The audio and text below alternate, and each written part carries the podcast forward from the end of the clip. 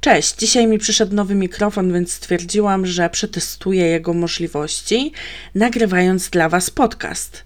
A w dzisiejszym odcinku porozmawiamy sobie trochę o strajkach kobiet w małych miastach i o tym, co może grozić aktywistkom strajku kobiet w małych miastach.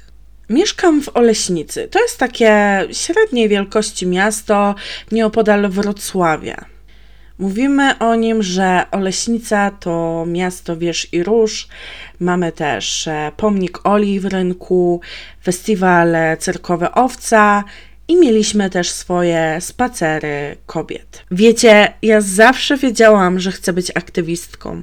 Znaczy, nie wiedziałam, że to ma taką nazwę, ale wiedziałam, że chcę działać w imię jakichś wyższych idei, chcę pomagać, chcę działać na rzecz ludzi czy też zwierząt.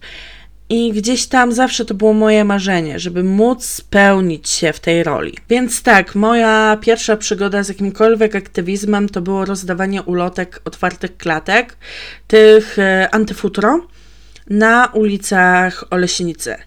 Ale w życiu bym nie powiedziała, że kilka lat później te ulice Oleśnicy wypełnią się kobietami, które wyszły na miasto wyrazić swój sprzeciw, wyrazić swój gniew, swój strach, swoje rozczarowanie aktualną sytuacją w kraju. Moim pierwszym większym protestem był czarny protest. Co zresztą e, często powtarzam, bo dla mnie to jest taka ważna data w historii Polski i jestem pewna, że ta data naprawdę zapisze się na kartach historii naszego kraju. Wiecie, e, ja to pamiętam, jakby to się wydarzyło nie 4 lata temu, a wczoraj. Wrocławski rynek, masa kobiet oburzonych tym, co się dzieje w naszym kraju. Te wszystkie silne postaci przemawiające, zagrzewające wręcz do walki, a w tym wszystkim ja, szara oleśniczanka, która akurat mieszkała i pracowała we Wrocławiu, patrząca z podziwem, dumą, ale i łzami w oczach. I naprawdę nie sądziłam, że będę osobą, która zagrzeje do walki inne kobiety, oleśniczanki w roku 2020. Oczywiście skłamałabym mówiąc, że zrobiłam to wszystko sama. Wszystko zaczęło się od pomysłu na spacer. Od pomysłu rzuconego przez osobę, która nie jest aktywistką, nie chce nazywać się aktywistką, ale jest zaniepokojona tym, co się dzieje w kraju. Stwierdziłam, że chcę pomóc. Chcę pomóc, bo uważam, że uważam, że no nie można tego tak zostawić, a jeżeli mieszkanki Oleśnicy chcą pokazać swój sprzeciw, to powinny mieć do tego przestrzeń. I tak zaczęły się nasze cykliczne spacery, bo odbywały się regularnie. Odbywały się aż do momentu, gdy Skontaktował się z nami policjant, oczywiście. On jest bardzo miły, wspiera nasze protesty. On, on, jakby on to wszystko rozumie, no ale góra już nie jest tak wyrozumiała. No i albo odwołamy, albo spotkają nas przykre konsekwencje. Dla mnie sprawa była jasna. Ja wiem, z czym, z czym to się je, z czym to się wiąże. Wiem, że aktywistki są poddane ciągłym represjom, ale wiem też, że oleśniczanki, dla których to jest tak naprawdę pierwsza taka sytuacja, nie wiedzą. Nie będą wiedzieć, jak mogą się bronić, więc dla bezpieczeństwa zdecydowałyśmy się odwołać ostatni już spacer. Wydałyśmy oświadczenie, sprawa się zakończyła, bo ważne jest wyrażenie sprzeciwu, ale ważne jest też bezpieczeństwo tych wszystkich kobiet, które zdecydowały się iść z nami na spacer. Dlatego no nie zastanawiałyśmy się, wydałyśmy oświadczenie i myślałyśmy, że sprawa się zakończy. No niestety nie, nie zakończyła się. Nie chcę Wam też tutaj nagrywać, wiecie, drugiej epopei czy czegoś takiego, bo o tym można mówić i mówić i mówić, ale chcę Wam przybliżyć pewien kontekst, który wydaje mi się jest istotny, żeby wszystko zrozumieć. Okay, więc wiecie, macie osobę, która chce po prostu się wybrać na spacer, bo jest zaniepokojona. Do tej osoby dołączają oleśniczanki i tak sobie idziemy tymi uliczkami miasta, wybieramy się na spacer. Interesują się tym naszym spacerem media lokalne, zaczynają informować, że wybieramy się na spacer. I mamy w tym bardzo ważny kontekst pewnego portalu, który zaczyna pisać i pisać i pisać i umożliwia anonimowe komentarze, a w tych komentarzach wylewa się szambo. Wiecie, teraz na wielu różnych stronach, owszem, te strony umożliwiają komentarze, ale mają wtyczkę Facebooka. Także, żeby napisać taki komentarz, trzeba się zalogować na swój profil i podpisuje się tak naprawdę swoim imieniem, nazwiskiem i zdjęciem. Więc wtedy jakoś ludzie się hamują, ludzie się boją skojarzenia z takimi nieprzyjemnymi rzeczami, które zdarza im się wypisywać, kiedy mają możliwość anonimowości. Wiecie, kiedy dostajemy możliwość wypowiedzenia się anonimowego, to dzieje się z nami coś strasznego. Bo nagle możemy pisać wszystko i wiemy, że nie dosięgną nas za to żadne konsekwencje. I wiecie, jak już dostali możliwość anonimowego komentowania, gdzie wiedzieli, że nie ma w związku z tym żadnych konsekwencji, nawet za najgorsze główne, jakie wypisują, no to się zaczęło. Nawoływanie do bojkotu, obrzydliwe komentarze na temat e, inicjatorki spacerów. No wiecie, w końcu zero odpowiedzialności mogą się podpisać nazwą XYZ. No ale na tym się nie skończyło, bo portal szybko podłapał moje nazwisko czy nazwisko innej aktywistki, która zaangażowała zaangażowała się w organizację protestów. Mówię tutaj oczywiście o Laurze z Osterej Zieleni, czyli Młodzieżówki Zielonych. Szybko zaczęto nas łączyć na przykład z aktami wandalizmu, czy sugerować, że nasze spacery doprowadziły do tego, że niszczone są mury czy zabytki. Wiecie, najśmieszniejsze w tym wszystkim było chyba to, że przed jednym ze spacerów tam stałyśmy jeszcze, rozdawałyśmy transparenty, rozmawiałyśmy. Ja akurat kończyłam palić papierosa, więc fotograf tego pseudo portalu zrobił całą sesję, jak palę tego papierosa. Tam było chyba, nie wiem, 5 czy 6 zdjęć, które zostały oczywiście wrzucone w post z relacją z naszego spaceru. Tak, sześć zdjęć jednej z aktywistek palącej papierosa. Wow, ależ mi sensacja. Ogólnie newsy o nas potrafiły się tak pojawiać dwa, trzy razy na ich fanpage'u. To znaczy, ja mówię tutaj, że wrzucają post i ten post udostępniają trzy razy. No, jakby nie wiem w ogóle, co oni chcieli tym osiągnąć, ale no, chyba nie chce mi się tego nawet komentować, bo ci dziennikarze to o etyce dziennikarskiej to chyba w ogóle nie słyszeli. Jakby już sam fakt tego, że pomimo upomnienia, że nie używam swojego imienia z dowodu, oni twardo je piszą. Najpierw dawali moje imię, które używam, czyli Rienka, wiecie, tak jak pseudonim.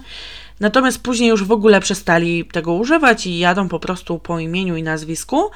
E, natomiast wiecie, w tagi dają moje imię, czyli Rienka, ponieważ wiecie, no wyświetlenia muszą się zgadzać. To jest takie typowe szczucie, które miało swoje efekty. Po pierwsze, to zdemolowanie witryny należącej do inicjatorki naszych spacerów, a po drugie był to donos do prokuratury, o którym ten portal się bardzo rozpisywał. W końcu tylko u nich ekskluzywny content, no w ogóle czytajcie, bo mamy w końcu okazję do opisania czegoś, tania sensacja. Tania sensacja i, i wiecie, takie tam. Wiecie, ja też nie mogę mówić za wszystkie osoby, które brały udział w naszych spacerach. Nie mogę mówić za wszystkie z nas, które pomagały w tworzeniu tych spacerów. Mogę mówić za siebie i to też mam zamiar zrobić. Wiecie, w momencie, kiedy Marsz Niepodległości, gdzie jak wiemy skupia on przeróżne środowiska, ale głównie prawicowe, gdzie mamy tak mocną negację pandemii, mówienie że to jest plandemia, snucia teorii spiskowych i kiedy ten marsz niepodległości jest przepraszany za przemoc policyjną, która w stosunku do jego uczestników została użyta, a my po prostu jesteśmy zwykłymi dziewczynami z małego miasta, gdzie większość z nas nie miała tak naprawdę wcześniej jakiejkolwiek styczności z aktywizmem ulicznym, a nawet teraz, po wyjściu na ulicę, nie nazywa się aktywistkami. Wbrew temu, co było mówione, nasze spacery były pokojowe. Powiecie, ja tak w głębi duszy wierzę, że wrażliwe uszka, co po niektórych prawicowców, są w stanie znieść kilka wulgaryzmów. Powiecie co? Mamy prawo być wkurwione. Mamy prawo być wkurwione po pierwsze za odbieranie nam praw, a po drugie, teraz mamy prawo być wkurwione na to, że ciąga się nas po komisariatach policji. Więc tak, podsumujmy sobie. Narodowcy z Marszu Niepodległości, którzy negują pandemię, którzy wzywają do zaniechania noszenia maseczek, są przez policję przepraszani.